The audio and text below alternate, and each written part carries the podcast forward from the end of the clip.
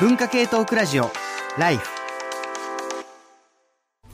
文化系トークラジオライフ。今日は11月14日の生放送赤坂 TBS ラジオのスタジオで、えー、僕、えー、鈴木健介が1年半ぶりの,、まあ、あのパーソナリティということでね、えー、やっておるんですが今日ここでねあのラジコで今日放送お聞きの生放送でお聞きの方に、えー、お知らせです。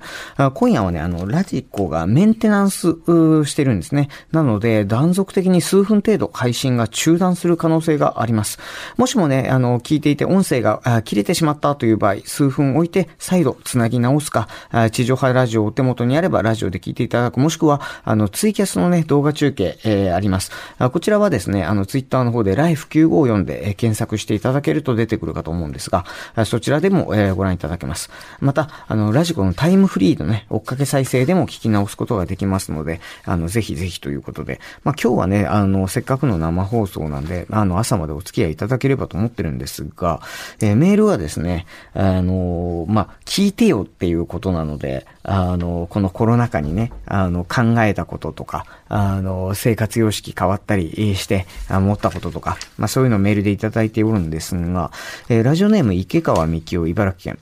いつも楽しく拝聴させていただいております。久しぶりにメールさせていただきます。えコロナ禍とは言っても、我が職場、魚菓子で仕事してます。では、あの、リモートって何 ?DX 美味しいのそれと、お客様、飲食店の需要が減っても、食に対する需要は減るはずもなく、だらだらと毎日を過ごしておりましたが、ひょんなことから昔やっていたミュージシャン活動を再開することになり、緊急事態宣言にもかかわらず、潜りで影響していたライブハウスにて、弾き語りやバンド演奏を行っておりました。そこでふと気づいたことですが、今時の流れかもしれないのですが、演奏についてけなすことが少なく、むしろいいところを演者の人に伝えることが多くなりました。慣れ合いと解釈してしまえば、まあそれまでなのですが、けなすことイコール感情的に物事を見るということは良くない、えー、よく考えないで発言するということにもつながり、その人のいいところを見るためには、よく聞いたり見たりする必要があり、物事に対する見方も徐々に変わっていきました。すべての物事はそうとは限りませんが、その人のいいところを見出すようなものの見方ができるようになったことはコロナ禍において言い過ぎかもしれませんが、私にとっての怪我の巧妙と言わざるを得ません。50歳を過ぎて、今後とも色々考えないといけない世代となりましたが、大事な気づきを与えていただいたと思うばかりです。個人的にはチャーリーの弾き語りがぜひとも聞いてみたく、もしくはコラボしたいと思ったりもして、えー、今回胸熱なことを期待せずせずにはいられませんっていうのでね、なんだったらこうギター持ってきて今ここで弾き語りしてもよかったんですけど、きっといろんな人が迷惑すると思って ちょっとあの、さすがにいろいろ準備がいるなと思って、急にギター持ってくのやめたんですけど、ああの音楽で言うと、僕、えっと、まあ、以前からね、あの、ライフでは自分の曲、あの、ジャイアンリサイタルのように流しておりましたけれども、今年になって、あの、一年発起して、あの、この、これまでライフで流した曲とか新曲とか織り交ぜて、音楽配信の、あの、サービス、今誰でもできますんで、あの、音楽配信で、あの、配信を始めまして、あの、各サービスでいろいろ聞いて、あの、いろんなやつありますけど、大体き、あの、どこでも聞いていただけるようにしたんですけど、大体さ、何で検索したら聞けますか？えっと、ディープブレスプロジェクトで 検索皆さん、皆さん、ディーププレ、ディープブレスプロジェクト。恥ずかしいな誰か後で URL を貼ってやめとけ、やめとけ。誰かが配信やめとけ、やめとけ。誰かが貼ってくれる。あのー、いや、あのね、この、なんつうの？別に素人がお家で、あの、いわゆる DIY 系ってね、最近その一人で全部音楽作っちゃう、あの、頂点に米津玄師さんみたいな人が、まあいますけれども、あの、DIY 系とかっていうふうに言うんですが、まあ、あの、そんなことが、名前ができる前から僕は一人でずっとなんかこう、お家から一歩も出ない音楽活動をやってるんですけど、写真を撮ってね、あの、SNS にね、素人さんが上げて、いい写真だねっつって言われる時代に、歌を歌ったり音楽をやったりすることで、あの、同じことをやってていけない理由がないと思って、あの、と思って、まあ、あの、あの、配信今年の1月に始めて、あの、なんというか今年は大変、なんですかですよね、音楽の聴き方とか関わり方が、この、あの、池川美京さんと一緒で結構やっぱりこう、寛大になったというか、こう、いろんなことをこう、広く見れるようになった結果、大変創作意欲が、えー、高まっておりまして、来月、えー、新しい EP 配信します。何の告知だ？えね、その人の良いところを見出すっていう話、似たメールあるからちょっと読みたいです。はいはいはい、ケチ組さん、えー、私がコロナ禍で気づいたことは、相手と同じ目線になる。相手と対等になるということの大切さ。我々は今マスクをしていますが、この行為自体が自分もコロナにかからない、相手にもかからせないという相手と同じ目線になった行為だと思います。しかし、普通にしていては相手を同じ目線になるというのは難しいと思います。ツイッターでアスリートにオリンピック自体を強要するという事態がありました。これは相手を見下していないとありえません。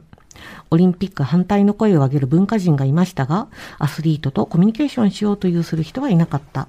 これはアスリートを見下していたからだと思います。同じ目線であるなら丁寧にコミュニケーションをするのではないでしょうか。オリンピックの一番の利害関係者はアスリートです。アスリートにとってオリンピックはとても大切なものです。多分、人間というのは相手をバカだと悪だと決めつけるのが簡単。それが自分の正しさを証明する一番簡単な方法と無意識に気づいているのではないでしょうか。もう一つ、自分を上、相手を下と位置づけるのが自分の意思を実現するためには対等なコミュニケーションより簡単だと気づいているのではないでしょうか。怒りというのも威嚇によって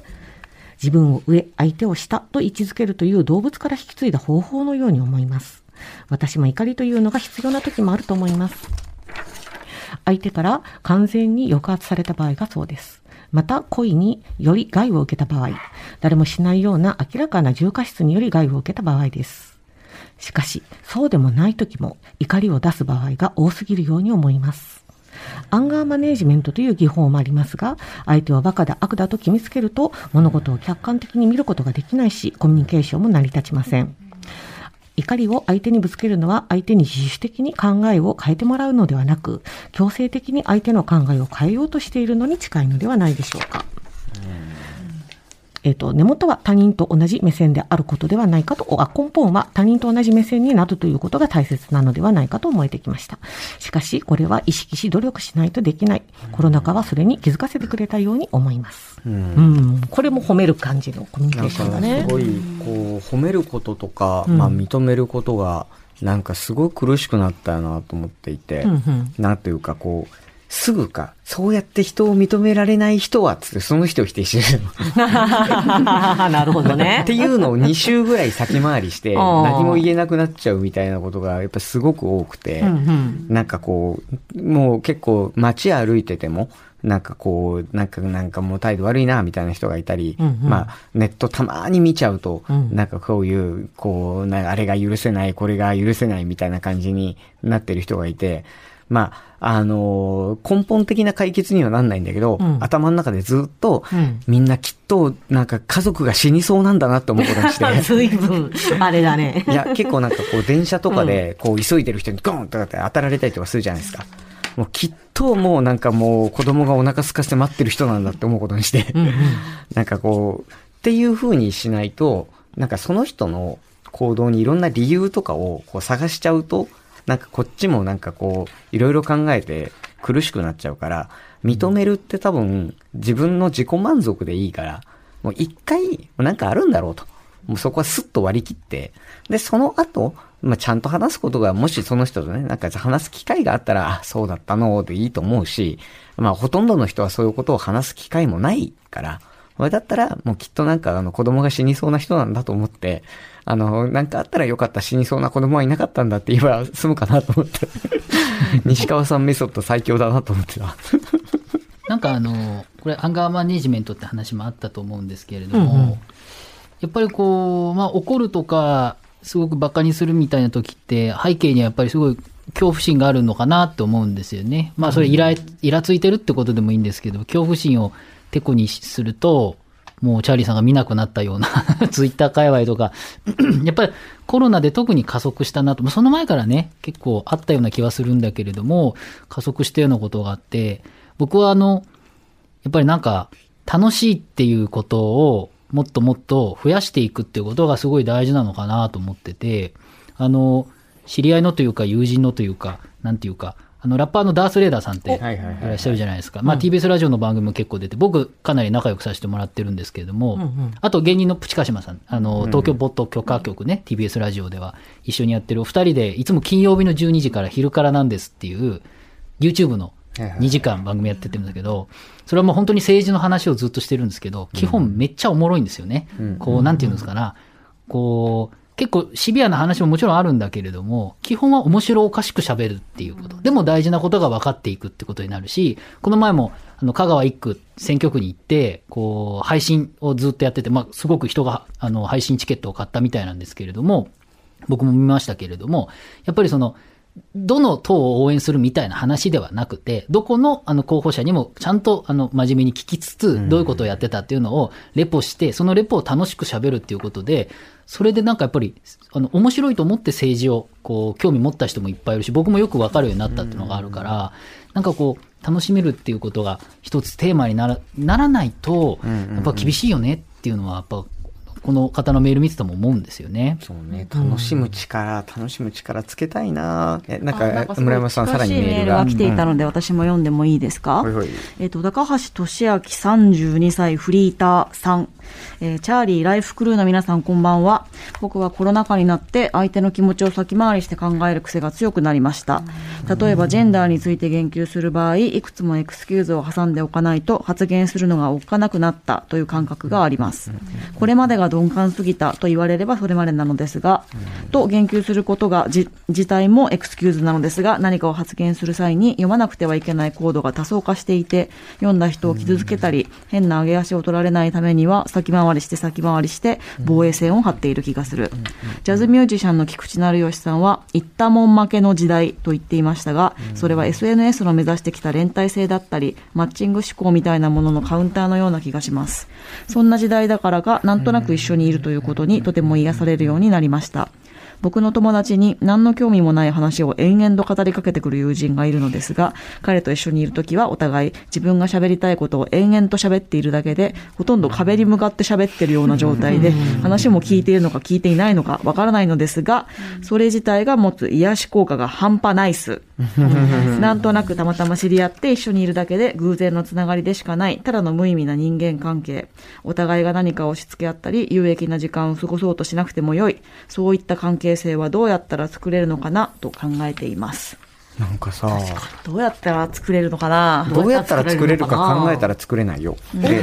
いや、そうでしょ、それは。あの、どうやったら作れるか考えないのに作れたから、あの、こういう結果になってる。でもなんかこれ、読んでて、すごい、あの、まあそうだな。いや、前、前段のね、なんかすごいこう防衛線張っちゃうっていうのは、あの、最初に言ったように、やっぱ本当メディア出てる人とかは、やっぱすごいシビアというか、昨日のマツコ会議、もう、あの、DJ 松永さんとマツコさんがもう泣いてましたけど、もう、あの、ね要するにそのヒップホップっていうのはそもそも人を罵倒するものだから、で、そういう、えっと、まあ、専門用語で、えー言うと、なんかハビトゥスというかさ、そういうなんていうかこう、もう身体化されたところで、その人と、その銃で殴り合う、銃で撃ち合う代わりに、あの言葉で殴り合う。で、相手が、うってなって言葉が詰まるようなことを言うのがディスなわけで、まあそういう文化が、まああってのそのフリースタイルダンジョンだったんだけど、やっぱそこで、あの、それはやっぱりこう女性差別じゃないかみたいなことで炎上したりとかっていうことに対して、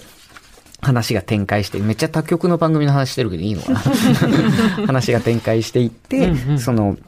まあ、要するに、えーその、今のそのメディア、まあ、菊池さんのね、その言ったもん負けっていう話、ここにもありますけれども、今のメディアの持つ、その、文字通りのその、言ったもん負けというか、もう何も言わないのが正解みたいな、まあ、風潮っていうのがおそらくテレビっていうのが、あの、もうテレビに出た時点でもう負けみたいなのを多分マツコさん言ってたと思うんですけど、いう感じになってるのは、まあ、あの、ひしひしと感じるんで、俺とか、あの、ニュース番組とか出てるから、やっぱりその芸人さんの方とか、そのタレントさんの方とか、ニュース一緒に解説するテーブルにつくと、もう難しい話をお願いしますって言われる。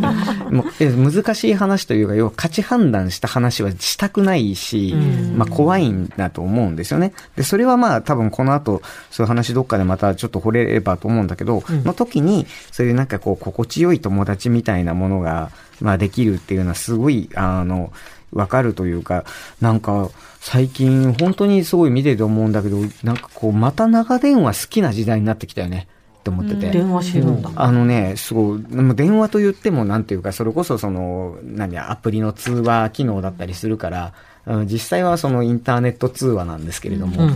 なんていうか、音声でもうただただ、もう、ズーム会議でもそうなんだけど、今のこうビデオをオンにしないから、その仲いい間柄であっても、もうスマホを上向けてポンって置いといて、音声だけ流れてくる状態にして、ああ、そうね、カチャカチャカチャ、みたいな感じのやり取りをしてるみたいなんですけど、なんかこう、個人的になんか学生さんたちを見てて、そういう関係ができていく瞬間ってのが一番好きで、あの、なんか最初はやっぱりこう、無理して友達ごっこすんのね。遊び行かなきゃとか、何しなきゃって言うんだけど、だんだんもうなんか通話で、通話ポンって置いときゃよくなるみたいな感じっていうのがあって、なんかあれってきっと今のその心地よさ、まああの今日のね、ラジオすごく僕はチルクやりたいって言ってるんですけど、あの予告編から。なんか今の心地よさってそういういろんなことを押し付けたり判断を求められたり、どう思うのどうするのって言われない。あの、ことっていうのが多分心地よさだから、もしそういう関係を、なんか、あの、作りたいなって思う相手が、まあ、いるんだったら、なんかその人に、えー対して何かこう求めたり期待したり、えーするんじゃなくって、多分、その、もっと、なんて言うんだろうな。もう、う何もしなくていいと思うんですよね。何もせずに、なんかこう、思ったこと喋ってれば多分よくって、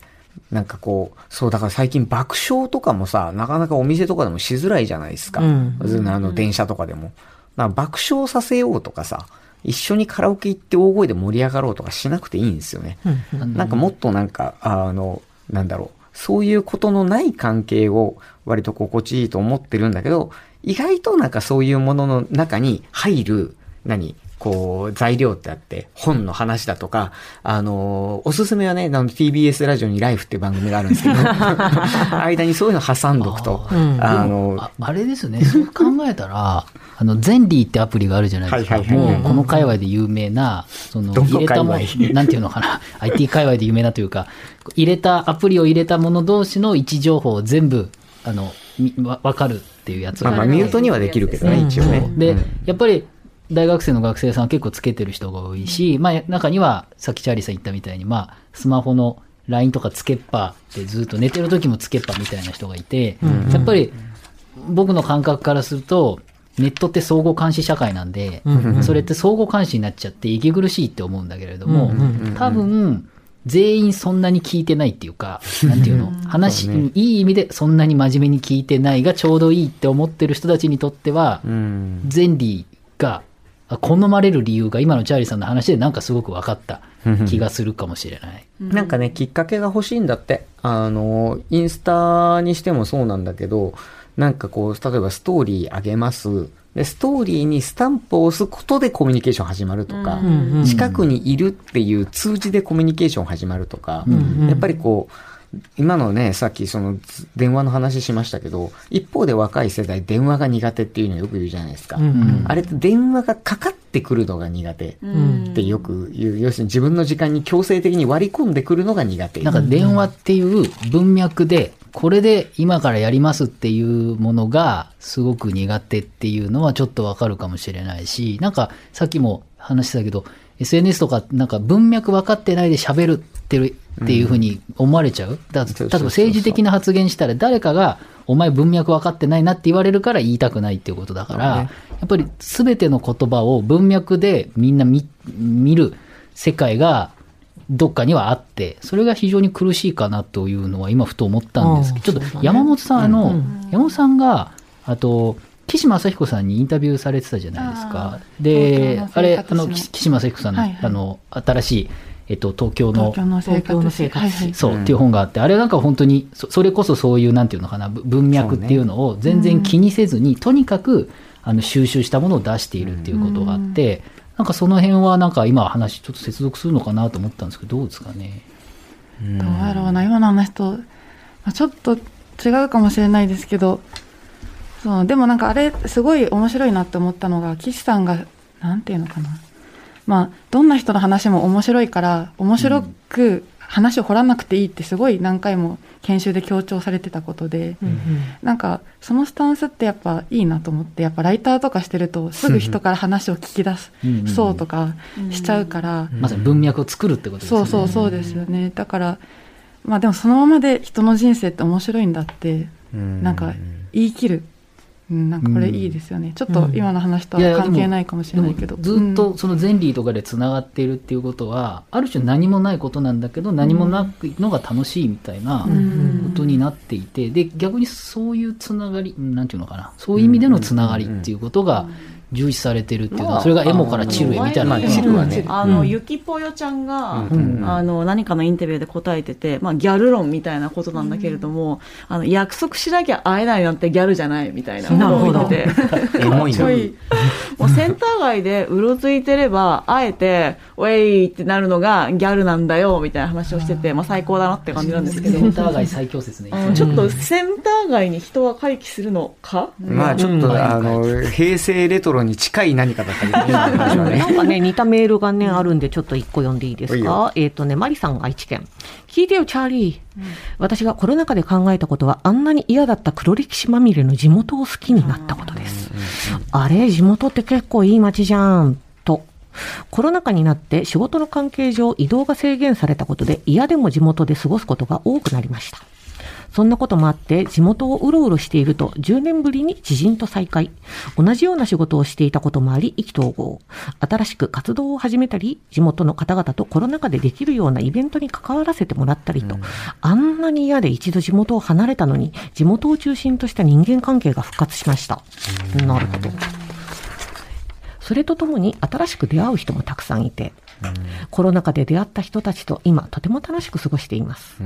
イベントがあるとしょっちゅう東京に行っていましたが、地元でもオンラインで参加できたり、あれ？わざわざ行かなくても良いのでは？と思うこともあります。この縁を大事にしながら、とりあえずまだ続くであろうコロナとの共存を楽しくやっていこうと思います。推進。今週金曜日に今年から仕事で関わっている方とラジオの話をしたときに、もしかしてライフ聞いてます？という話になりました。なんと、ものすごく身近なところにライフリスナー、かっこ初期からのリスナーがいましたよ。聞いてよ、チャーリー。どうやらライフへの熱い思いが日常生活から溢れ出ていて、キャッチされたようです。かっこ笑い。あの、まず、あれだよね、あの、まず、あの、リスナーの皆さん、よく胸に手を当ててごらん。あの、もしかしてライフ聞いてますって日常で言うことあると思うかな？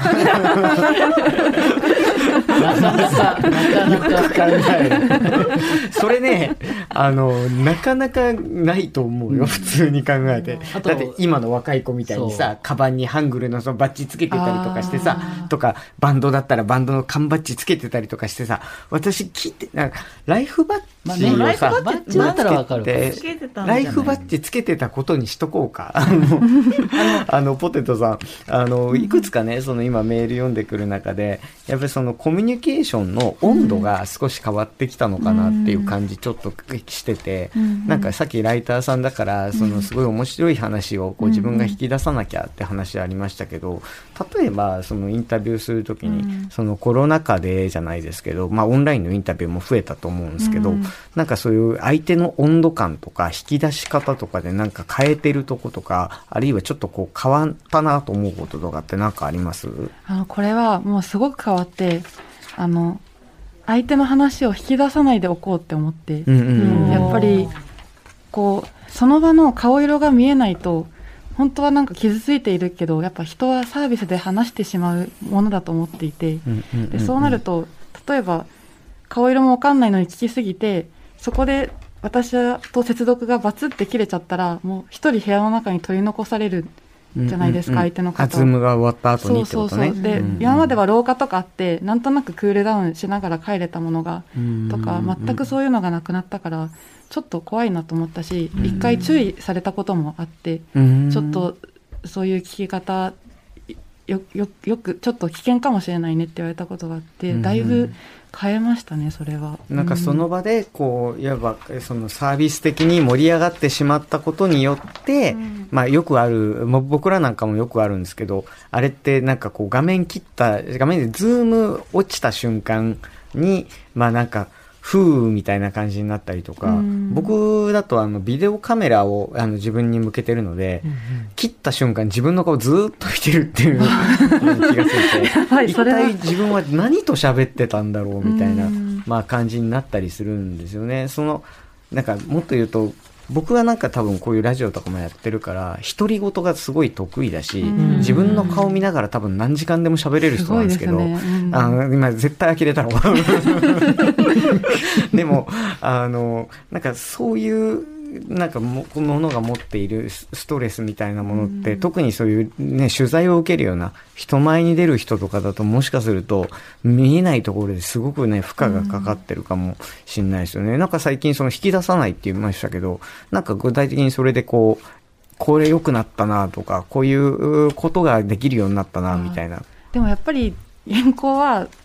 対面の方がやっぱ面白いなっては思っちゃうんですよね。ででも、まあだからもう8割とか7割を許容する。うん。あとやっぱり話の方向もどんどんなんか、なんか袋小路に迷いやすいな、ズームだとと思ってて。なんかバーっと、なんか本当は私がちょっと話を変えなきゃいけないところで変わらずにガーッとなんか30分、はい、話しちゃって相手がちょっと辛い話を、ごめんなさいみたいになるのが結構あるので、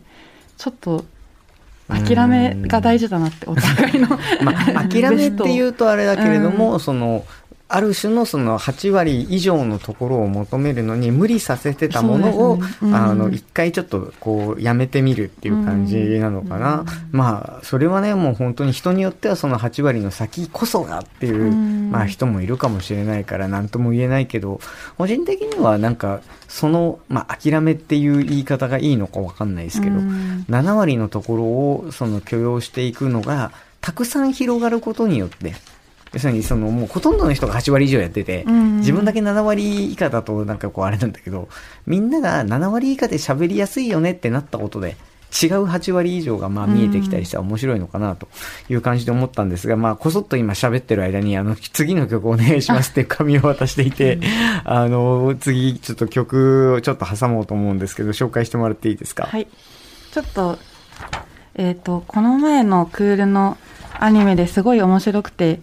心が洗われると思いながら毎週見てたアニメの、えっ、と、オープニングソングで、え小林さんちのメイドラゴンっていうアニメなんですけど、まあ、すごい、あの、独身 OL とドラゴンたちの交流、日常コメディみたいな感じで、すごい面白いので、皆さんぜひ、興味ある方、見てみてください。えっ、と、ファナで青空のラプソディ。文化系トークラジオライフ